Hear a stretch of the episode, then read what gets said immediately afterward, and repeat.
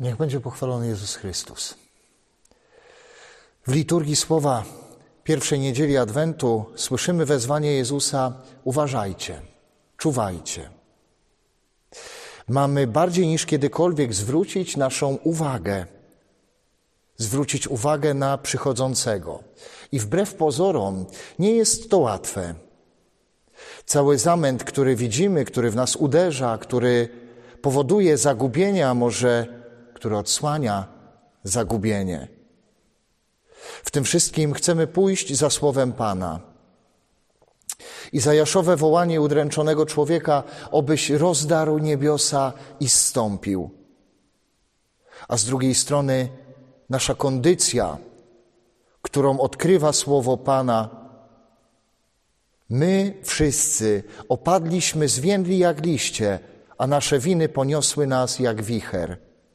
Nikt nie wzywał Twojego imienia, nikt się nie zbudził, by, cię, by się chwycić Ciebie, bo skryłeś Twoje oblicze przed nami, oddałeś nas w moc naszej winy.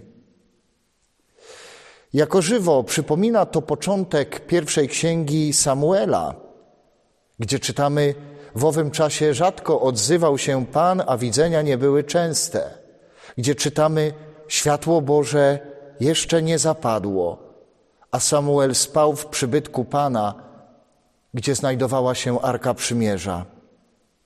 I przyszedł Pan. Są ludzie, którzy coraz głośniej mówią o schyłku kultury naszych czasów, a nawet Kościoła.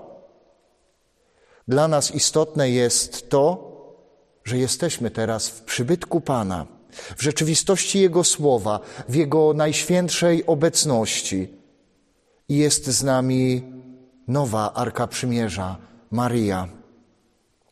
A więc nie jest to schyłek, lecz nowy początek. Pewne rzeczy musiały się skończyć. Nie mogło być tak dłużej. To, co w rzeczywistości Kościoła nie było z Pana, a może nawet na pewnym etapie było przeciw Panu, to musiało się skończyć. I słowo Pana, które w liście do Hebrajczyków określane jest jako miecz obosieczny, widzimy, jak słowo Pana przecina to wszystko. Czy jest to schyłek? Nie. Jest to działanie potęgi Boga. Okazuje się, że zaczynamy wierzyć na nowo w potęgę Boga. Z tego, co się dzieje, próbujemy wyciągać wnioski, ale nade wszystko odczytać to w tajemnicy słowa Pana. Kochani, coraz więcej ludzi mówi głośno, że nie wiedzą co dalej, że nie widzą jutra. Pandemia, którą przeżywamy, najpierw odsłoniła słabość funkcjonowania tego świata, a teraz odsłania słabość wnętrza człowieka.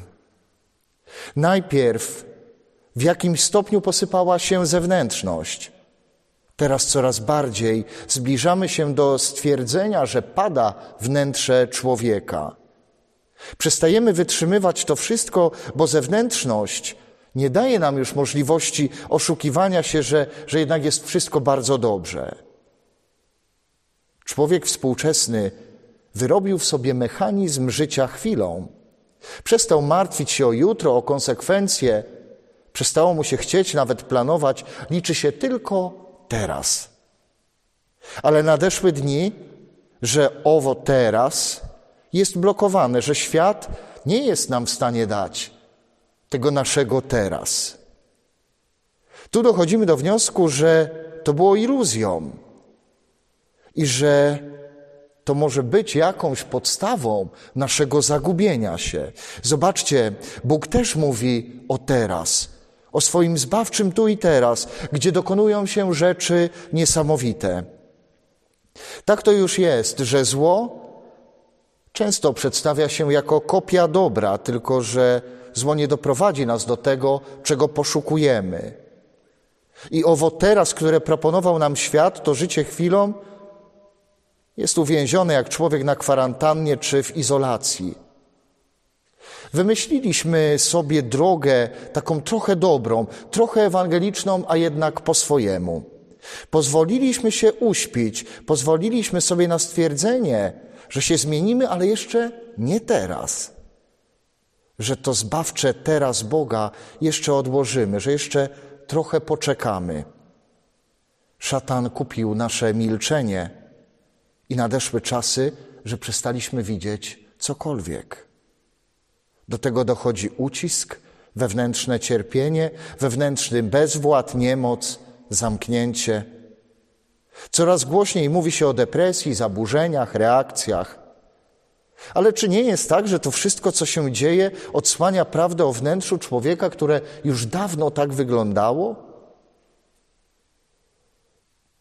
Może tak być, że nasze zagubienie to nie nasze grzechy, nie tyle nasze grzechy, one są już konsekwencją zagubienia.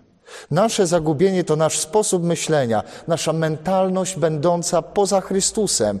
Taka mentalność wcale nie musi dotyczyć tylko niewierzących. Wcale nie mniej. Może dotyczyć wierzących. Zobaczcie, jak bardzo jest to bolesne i trudne do przyjęcia, gdy widzimy coś takiego we wspólnocie Kościoła. A przecież zaczyna się nie od grzechu, tylko od odejścia. Od bycia w Kościele, ale na swój sposób, po swojemu, nie w Chrystusie. Wtedy w Kościele zaczyna się tworzyć ów drugi, w cudzysłowie, Kościół, jakaś kopia, jakiś fałsz, podobny z pozoru, ale całkiem poza Chrystusem. Całkiem nie Jego, działający nie Jego mocą, lecz mentalnością świata. A bez Chrystusa wszystko obróci się w proch, w ruinę. I upadek jest wielki i nie schodzi się z paska w telewizji. Zobaczcie, Pan Bóg pozwala, byśmy w tych trudnych czasach znaleźli drogę paschalności życia, życia, które staje się paschą, które staje się przejściem do innego sposobu myślenia.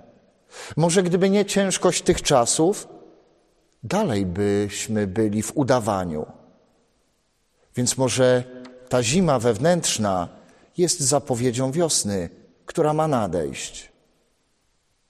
Z chwilą przyjścia Jezusa rozpoczęło się dzieło zbawienia, w którego centrum jest Pascha.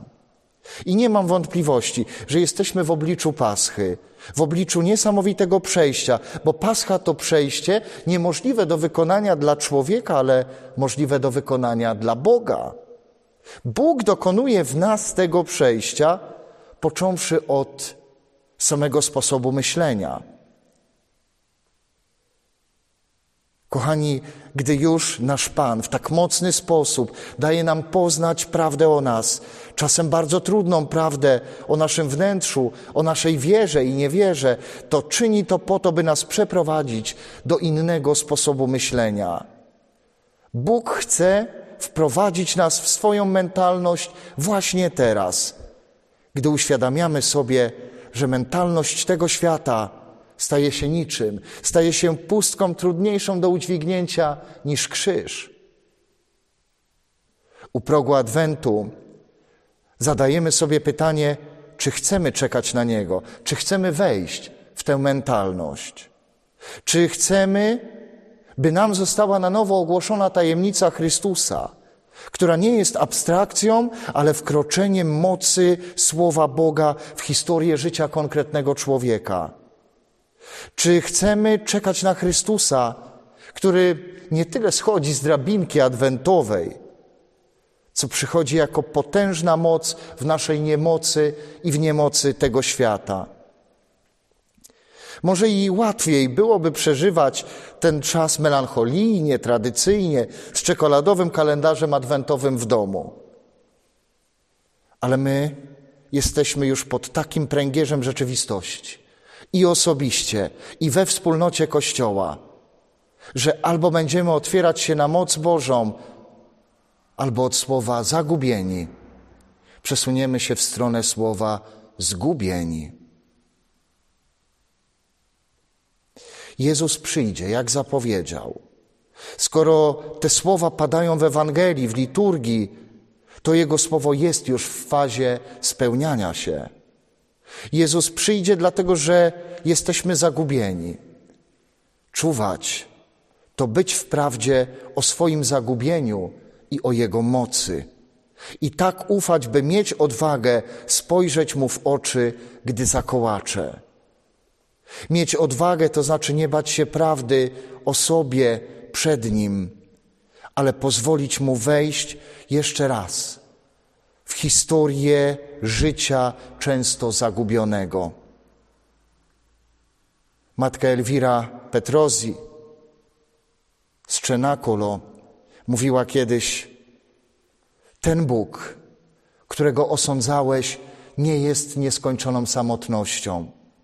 Ten Bóg, któremu mówiłeś, Ty mnie wyrzuciłeś na świat i szybko umyłeś sobie ręce, któremu mówiłeś, moje życie, mój świat to bagno, brud. Ten Bóg staje się w nas. Ten Bóg, którego osądzałeś, nie jest nieskończoną samotnością, ale wiatrem miłości. Ma serce, które bije w łonie Maryi. Ma serce, które staje się życiem, żebyś patrząc Jezusowi w oczy, mógł odzyskać życie i powrócić do radości dziecka. U progu Adwentu tego Wam życzymy wraz ze wspólnotą parafii w Rząsinach.